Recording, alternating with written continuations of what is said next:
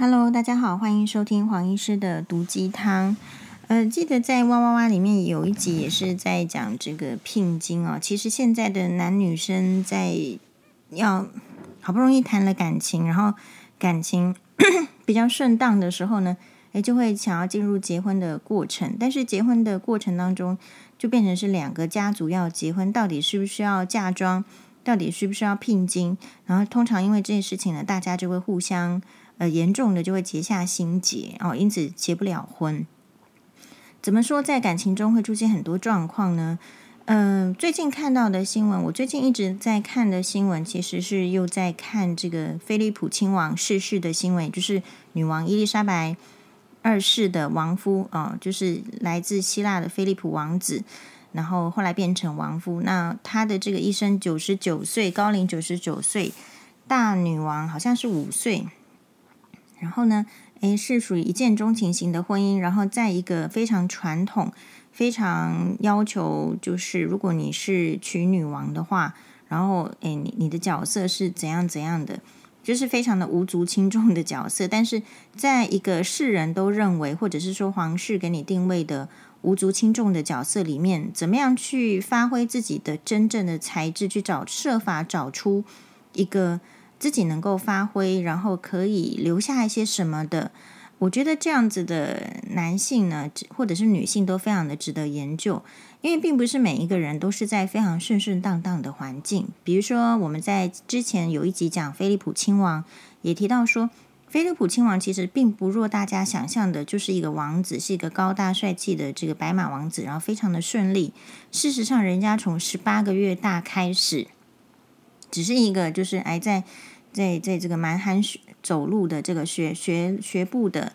啊、一个婴儿婴幼儿时期就已经要被迫离乡背井，然后去各个亲戚的地方去依附，然后去住。只是说他的亲戚都是贵族而已哦。那所以呃，然后再嫁了这个这个不是嫁了，娶伊丽莎白女王的时候呢？诶，又因为他本身的身份跟这个英国王室那时候的权势或者是财富都相当的差距甚远，然后自己又有德国的亲戚，然后那个时候又是反战反纳粹的时代，所以他要能够娶得到伊丽莎白女王，然后在那个家族里面，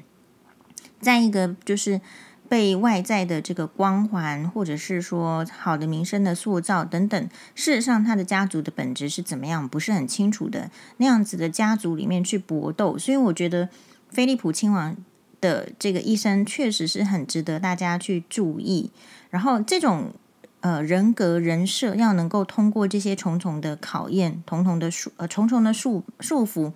其实我相信都有一些他嗯。愿意去搏斗，好，就说这个环境非常的不适合你，然后你只想要你怎样怎样，比如说固守在女王的这个一步之后，然后作为女女王的旁边的一个呃王子担当，帅气王子担当。当众人期望你只是这样子的时候，甚至一开始你的小孩子都不能冠上爸爸这边的姓。呃，你怎么样去争取？其实这些也都是需要去运作的。如果是一般的男人的话，可能就这样子屈服了，对吧？我们可能没有看到，我不知道，还没有研究其他各国的呃皇皇储的老公是怎么样做。但是，其实，在英国，我们在菲利普王子身上就看到了，至少要愿意去做做看。那呃，一方面是这个新闻，然后一方面就是台湾的新闻，就是诶，好像有。就是非常年轻的这个男明星跟女明星吧，哦，我我我事实上觉得不是很很知道，是因为这个新闻才知道。比如说，就是一个男生跟一个啊他的女朋友哦交往了三年，三年之久之后呢，诶，后来又因缘际会认识另外一个女生，因此就劈腿起来。只是说，可能是因为呃这种司空见惯，不管在任何年纪都会出现的事情。竟然会就是人家会呛说，网友就会引起一个公愤，表示说这个社会呢，这个呃能够敢大声的，我们这样说好了，不能说是主流的价值观，但是就是敢大声的价值观是认为劈腿还是不对的。你一个男生就是应该要，或者是女生都一样，要在这个感情中呢，好好的去嗯，去斟酌，就是说你你到底是感情的归属是怎么样？不过我觉得这个男明星很有趣，是说他就后来就是因为承承受不住大家的这个指责或者是谩骂，那他就出来说：“哎，我真的是很对不起，对不起什么呢？他真的感情就是他觉得人有七情六欲吧，所以他对他自己的心，对他的感情不能够收放自如。我相信他讲的是。”就是非常符合人情的，但是真的是大家都期望，就是说，在你伤害别人之前，是否有对自己有要求更高的可能？所以，呃，大家就用这个这一点在指责。那甚至有一些这个网友就是说会攻击到，就是叫他去死一死就好。呃，然后呢，他周围的这个朋友就会很担心。然后这个男明星就说，因为这个生命呢是很可贵的，然后不能呃还有很多的这个家人朋友啊，点点点。我觉得这边有一个值得讨论的议题，就是，呃，身为黄黄医师这样子的中年妇女呢，我们看到这些年轻人发生的事情，我们就会顿时的就可以理解说，为什么为什么邓邓惠文医师说，其实年轻人遇到的问题都跟我们是差不多的，所以还是需要我们这些这个中年人呐、或者是老年人的努力，是在于说，不是我们吃过的盐巴比较多，或者是诶走过的桥比较多，事实上没有，但是。我觉得人在世，就是根据《三生三世十里桃花》里面，我我想司命写的这个命簿、运簿，哎，其实可能是差不多的。所以聪明的人，你要会从别人的故事或者是这个栽跟斗当中去找寻，万一有一天你栽跟斗了，你要怎么处理？好，所以在这边的话，我第一个想法是说啊。其实年轻的人都不免有时候在年轻的时候，甚至我们今天扩大到，因为很多人不是只有在年轻的时候谈感情啦，现在三十几岁未婚、四十几岁未婚，仍然在，或者是五十几岁未婚，仍然在谈感情的人还是所在多有。所以在这个谈感情的过程中，你其实就是常常会遇到没有办法控制自己的感情。对呀，感情之可贵、之浪漫、之让人家心目心啊、这个心眩神迷的话。目眩神迷，哈，或者是我，我觉得目眩神迷不不太正确啦。基本上他真的没有帅到让我们就是眼睛呢都都闪着光芒嘛。我们一般人很少遇到这样的，大部分还是心眩神迷，就是你那个心被你所灌溉的爱苗，这个去长的。你你不，其实那个人其实没有好到让人家目眩神迷，顶多就是你的心真的是被你的荷尔蒙，还有你。那个时候对爱情的期待以及对方给予的反应所迷惑住了，哦，那就说，所以年轻的人也会遇到这样的情况。你今天呢被一个人迷惑，然后交，呃，也不能说啦，也说真爱，然后爱了第一年、第二年、第三年，其实开始真的是会出现问题。然后是基于这个社会交给你的这个责任感，或是你一直告诉自己说试试看，或是你告诉自己说人都是要包容的，啊，或者是你告诉自己说。啊，其实呢，别人也不会更好。基于种种的原因，其实都这样子持续下来，三年、五年、七年、八年。但是，可能如果你自己本身呢的运气还不坏，或者说你本身真的条件还不错的时候，其实你常常会遇到其他的这个追求者。我看到这个新闻，看到照片的时候，首先呢。呃，对这这个男明星、女明星的这个粉丝呢，我觉得我都是因为我没有喜欢这两个人，所以我其实是站在比较中间的立场。站在中间的立场，意思是说，我就单凭这个新闻就看说，其实我觉得这个男生呢，就是还 OK，但是也没有好到就是就是如果他真的劈腿走了，我们就觉得很一个一个大大的。损失，我觉得好像不到这样子优秀的程度哈。如果我我是那个女被劈腿的女生，然后所以这个时候女生被劈腿，是因为她其实是真的爱他，然后觉得说真的有交付真心，然后交付自己未来的打算。可是我觉得女生这时候就应该要看这个故事里面学到说。你今天把钱交到银行去，银行都有可能倒掉，对不对？你把钱交到一个就是你认可的理财专家，然后教你怎么理财，都可能血本无归。那现在你的感情是经过你自己的判断去交到一个男人的手上，那其实今天呢，亏损了，其实就亏损了。我的概念是这样。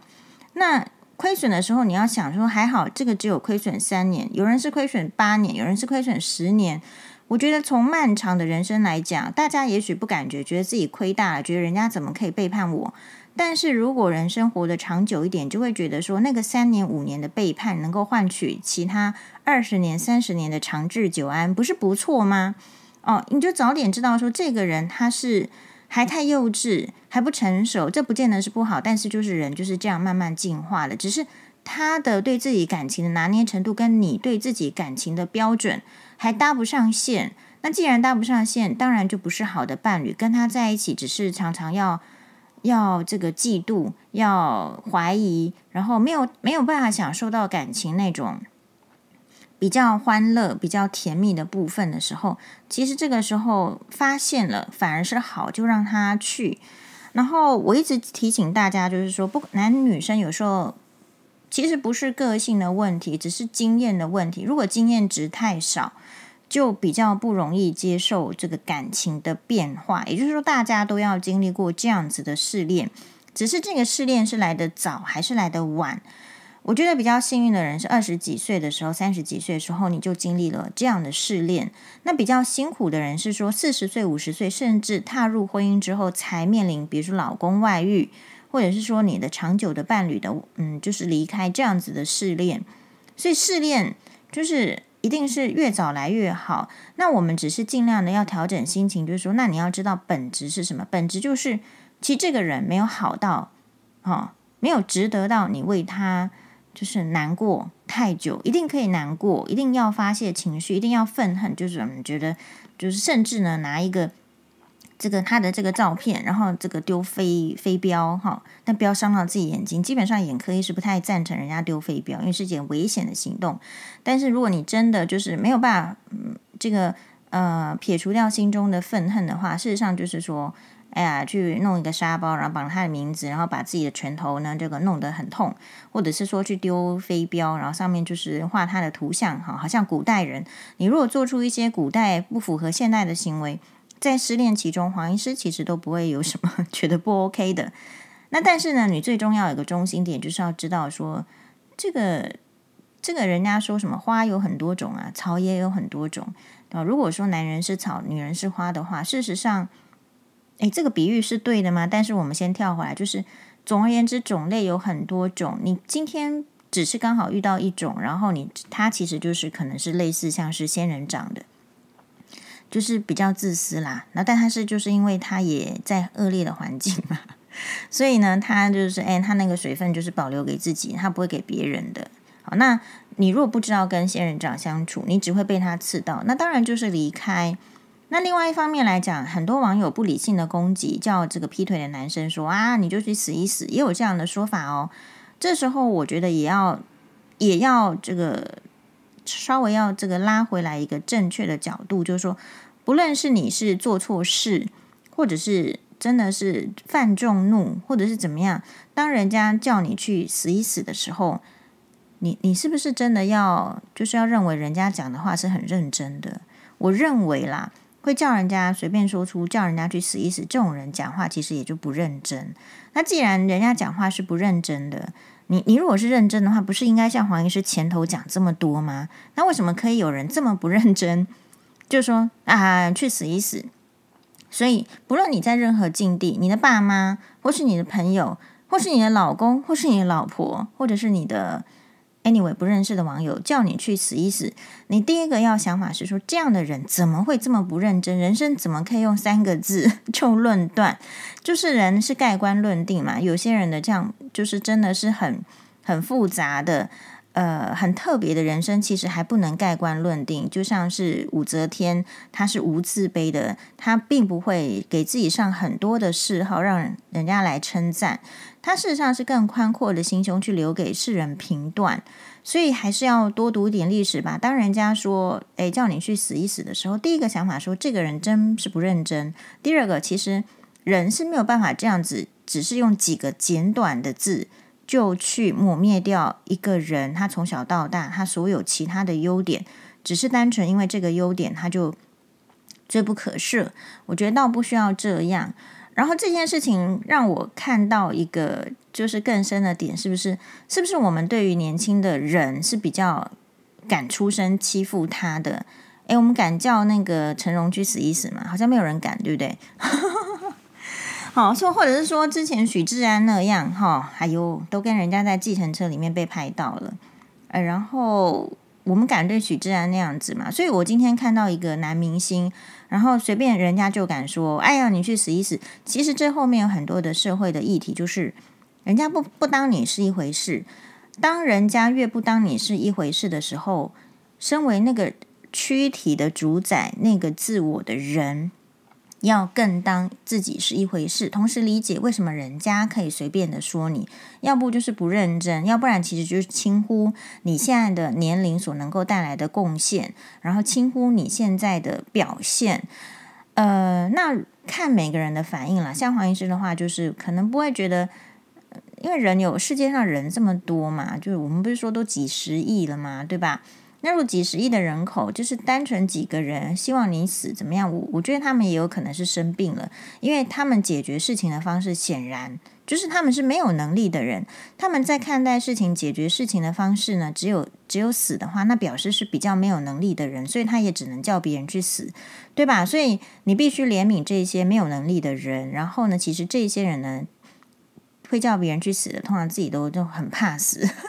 所以他们才会觉得，觉得死这件事情是一个可以重大呃去影响别人心智的事情嘛。那所以我们就不需要别人讲说你要好好活下来，或是你要好好死。其实人的生命就是掌握在自己的手中。我相信活到某一个，就说生活多彩多姿的人，也不会被这样子的言论影响，因为生活越多彩多姿的人，越知道说，诶，其实这边一定会有挫折，那边一定会有阳光。然后就像是辛巴在《狮子王》里面，他爸爸就告诉他，姆法萨就告诉他说：“你这边看过去一定是有阳光，但是另外一面一定就是黑暗。”嗯，这个故事呢，给大家做一个参考。那也提醒，就是每一个人，我们都我们都还会在感情受创，因为只要你活得够久，你就会感情受创。你可能是跟你的老公之间，跟你的这个婆媳姑嫂。其实感情有很多个类型，你常常在感情受创，你常常常在感情受创之后愈合。那我们不敢说这些都是养分，但是这一些，那其实就是你司命给你写下来的这个、这个、这个命盘嘛，你就是这样。那你如果接受说我就是这样，这就是我的人生啊，其实呢，别人也没有那么注重我的人生啦，其实 也还好。好，给大家一起做个参考，谢谢大家的收听，拜拜。